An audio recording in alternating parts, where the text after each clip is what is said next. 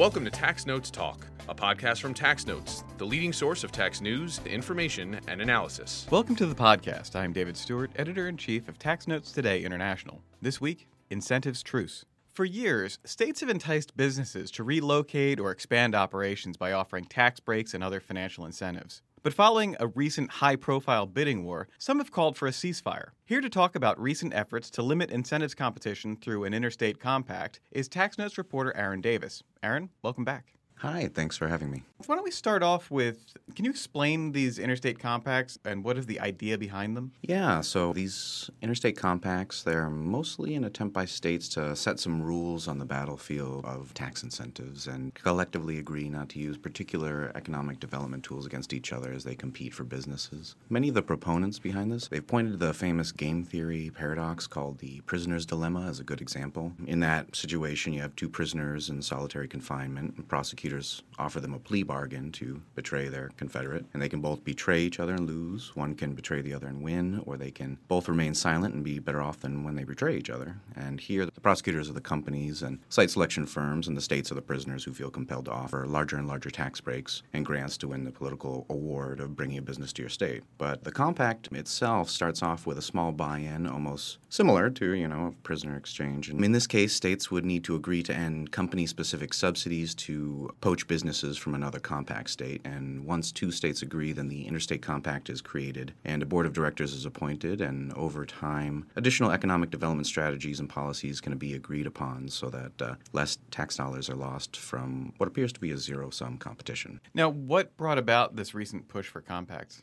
So it really seems, you know, from all the people I've talked to, uh, it seems like the public spectacle of the Amazon HQ2 search embarrassed, you know, many of the politicians and their constituents or angered them as well after seeing immense sums and services offered to what at the time was the largest company in the world. That display certainly soured many people, and that in turn informed many politicians who agreed to work on legislation for this compact. It was also a big motivating factor for Dan Johnson, the Chicago based lobbyist who helped connect politicians to initially collaborate on this. And I've also heard about resurging popularity of compacts, more as a reflection of citizens, I guess, dwindling faith in the effectiveness of the federal government. They're sort of going about and doing it themselves. In looking around, I saw compacts to commit to the national popular vote. This one's been going on for a while. Rather than the Electoral College, there were also many compacts to address interstate licensing issues and some to create Second Amendment sanctuaries and others. Let's take a step back and how about let's talk a bit about the history of tax incentives and how they first became used to entice businesses? So the history actually goes back a long ways. There was early example of a tax incentive war from the 16th century when Italian port cities, competition with one another, essentially eliminated duties and excise taxes. But our instance is a little bit more recent. Many of our states have particular rules written into their constitution to prevent gifts and or subsidies to private enterprises. Uh, this started back in uh, 1825 around that area when the Erie Canal had opened and it was funded through a revenue bond scheme and repaid after 20 years through tolls on canal users. Around that time, it was a wild success and a lot of states started funding railroads, canals, and these public projects. And uh, after a little bit of a dip in the economy, a lot of them couldn't be paid back and the state was on the hook. So around that time, many states put into their constitutions prohibitions on funding private enterprise, I guess. For a while that held, but over the years it was sort of eroded through court decisions until around in the 1920s there was one mayor in Columbia, Missouri, Hugh Lawson White, who sort of kicked off the modern flavor of tax subsidies with this program called Balance Agriculture with Industry program and was described sort of as a he got a lot of the town together to basically commit to building infrastructure for this one dress shirt and pajama making company called the Reliance Manufacturing Company and that actually brought this company down to Columbia, Missouri and it was a wild success at the time, you know, because they also had job training programs as well and it did help bring that town, you know, some economic success. But later, he eventually became governor of Missouri, and he implemented this statewide. And this was no longer private money funding the relocation of industry; it became public money, and that actually passed through the courts. And so uh, that was considered legal and did not violate those gift clauses. After that, the, the rest is sort of history. It continued on from there through economic development agencies and programs, and all the way up until sort of a, a modern supercharging of it, actually. No pun intended here, when in 2014, Jeff Bezos, the uh, head of Amazon, learned a little bit about uh, incentives granted to the Tesla Motors company in Nevada, about 1.3 billion. This is according to reporting from Bloomberg, and it's a little bit envious of that large of a uh, award, and told his people to go out and find a bigger one. And there we have HQ2. Now, how big of an issue are tax incentives today? Like, how much money are we talking about? So, there's some disagreement on how to count it, but research from Tim Bartik at the Upjohn Institute places it at about 45 billion annually. But recent paper published by Cailin Slattery of Columbia Business School and Owen Zidar of Princeton pegged the low end at around 30 billion. So, you know, in comparison, NASA's budget is 22.6 billion. So, so what states are proposing to curb tax incentives? So right now we got 14 Alabama, Arizona, Connecticut, Delaware, Florida, Hawaii, Illinois, Iowa, Maryland. New Hampshire has a bill, but it is more to study what would happen if they joined this. Then New York, which has been leading the charge here, particularly last year because they had filed in 2019 as well, as well as Rhode Island. Utah has a slightly different bill, and I'll come back to that in a second, and West Virginia. Utah's bill is different than the other states in that it, A, has gotten the farthest so far. It's gotten out of committee and was uh, approved not by the full legislature, but it also only comes into effect when all 50 states actually sign a interstate compact, and it has more of a different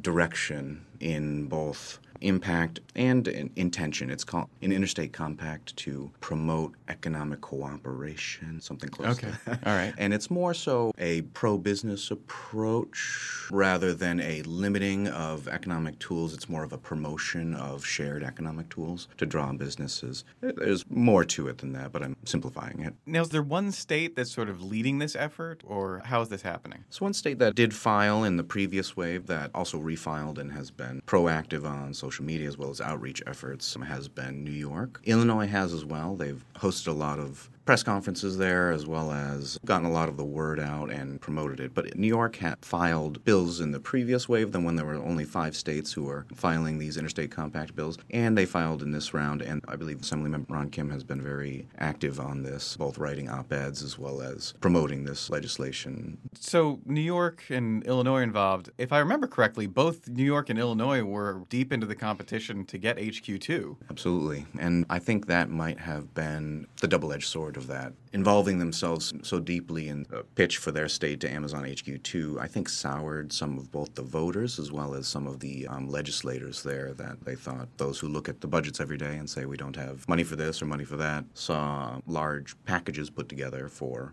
Amazon and felt like they needed to, I guess, lead the charge in ending that sort of thing, particularly when it resonated so much with voters of their state. Are there any states that actively don't want to join this? Maybe they see it as an opportunity to capitalize on being the only players left competing for these businesses? So that's the thing is that with this compact, they wouldn't be able to capitalize on any new business since the compact would only end the tax incentive wars or particular devices between the states who signed the agreement. These states that have signed the compact, they're still free to use any of these economic development tools in pursuit of businesses in states that haven't signed the compact. If you have not signed the compact, you still are an open target, I guess would be a term to use. But uh, like I said with Utah, there are some states that want to take a different approach approach, but are still interested in it. I think most legislators would prefer to save a dime on certain company relocations, but there haven't been any states that have actively opposed it. Assuming that some of these compacts do come about, they do get agreed to, how would they be enforced?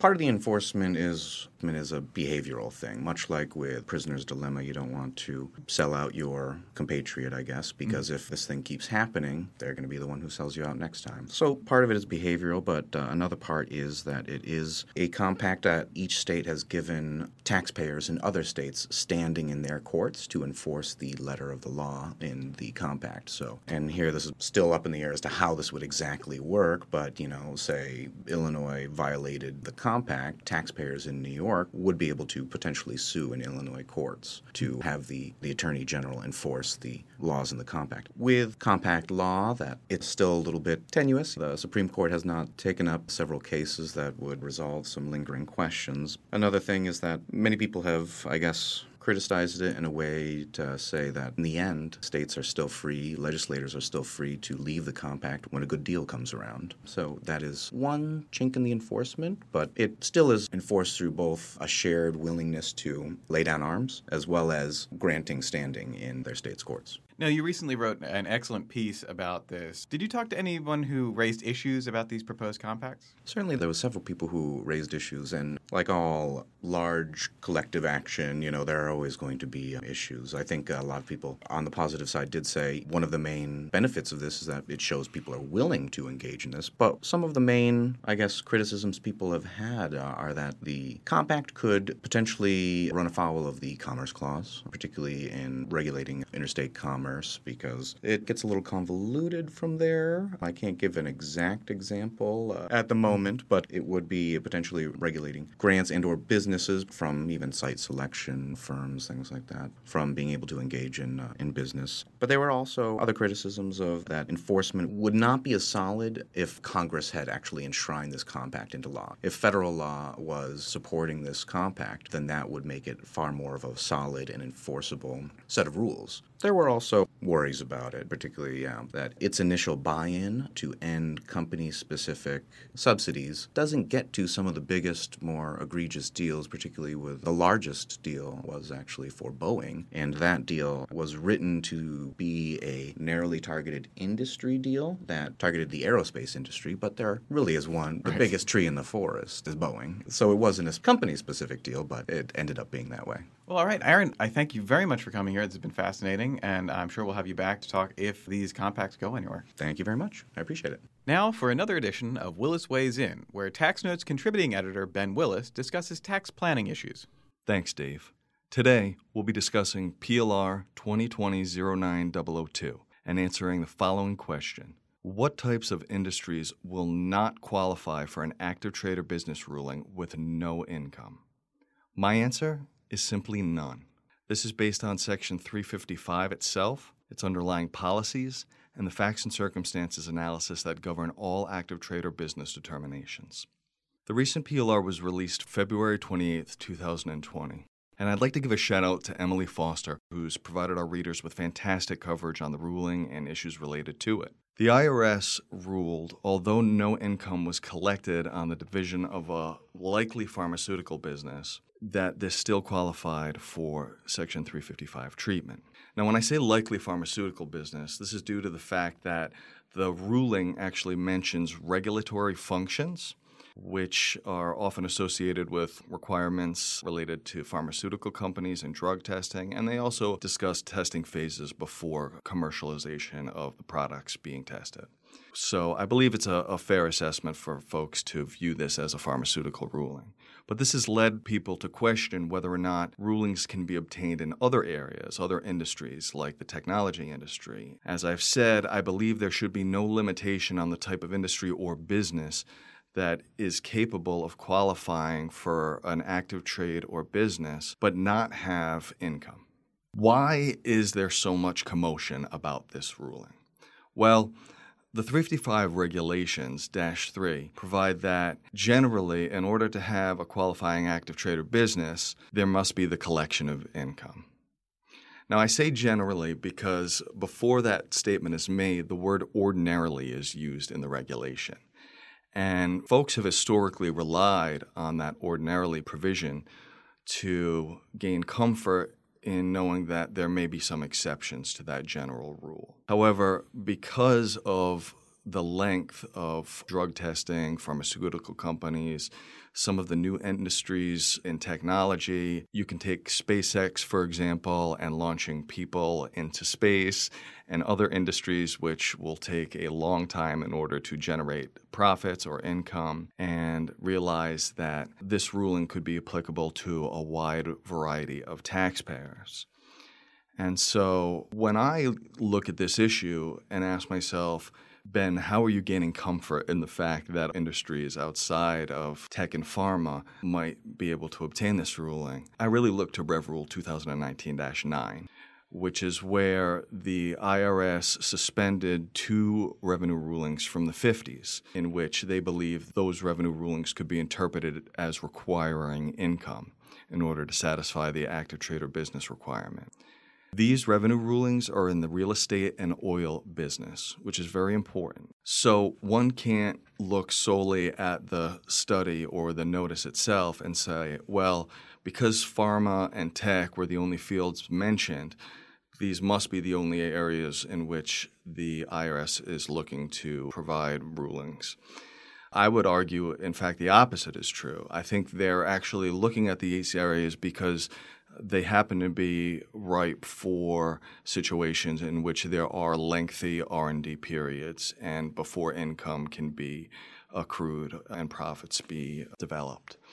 If Congress thought special rules should exist for certain entities like S corporations, REITs, or foreign businesses, they easily could have included those rules. If Congress thought that certain trades or businesses should be limited from the active trade or business requirement inside of 355B, they could have included those. They didn't. But what they did include is a large grant of regulatory authority to the IRS in order to provide these regulations. And the IRS is now studying its historic regulation that requires that ordinarily income must be collected. But they've given us these clues from these historic rev rules that have been pulled, as well as this new revenue ruling, and citing the pharmaceutical and technology fields as examples where exceptions could be made. I would like to encourage the IRS as well as taxpayers to be open minded in terms of the types of businesses that they seek rulings for and exceptions that can be made to this general rule. Before leaving, I would like to thank each of you for reaching out with your questions and comments. They are greatly appreciated. You can reach out to me at Willis Weighs In on Twitter or through email at ben.willis at taxanalyst.org. I'd also like to announce Tax Notes will soon be launching a new podcast called Willis Weighs In, where I'll be discussing controversial topics and tax planning. And now, coming attractions. Each week we preview commentary that'll be appearing in the Tax Notes magazines. I'm joined by Executive Editor for Commentary, Jasper Smith. Jasper, what will you have for us? Thanks, Dave. In Tax Notes Federal, Stephen Bates, Michael Lukacs, and David DeRuig consider how recently proposed regs treat cloud computing transactions. Christopher Waja looks at information that the IRS could use to determine whether a taxpayer had a cryptocurrency taxable event. In Tax Note State, David Bertoni, David Swetnam Burland, and Jamie Shaw discuss several serious consequences from Wayfair. Timothy Noonan and Ariele Doolittle discuss how New York's personal income tax rules are applied to wage based compensation for non residents. And in Tax Notes International, Gabriela Capristano considers the use of alternative forms of dispute resolution to resolve tax treaty disputes, while Joseph Brothers discusses how the U.S. ECI rules can conflict with tax treaty profit attribution principles. Finally, in the opinions page, Carrie Elliott looks at routine activity theory and tax compliance.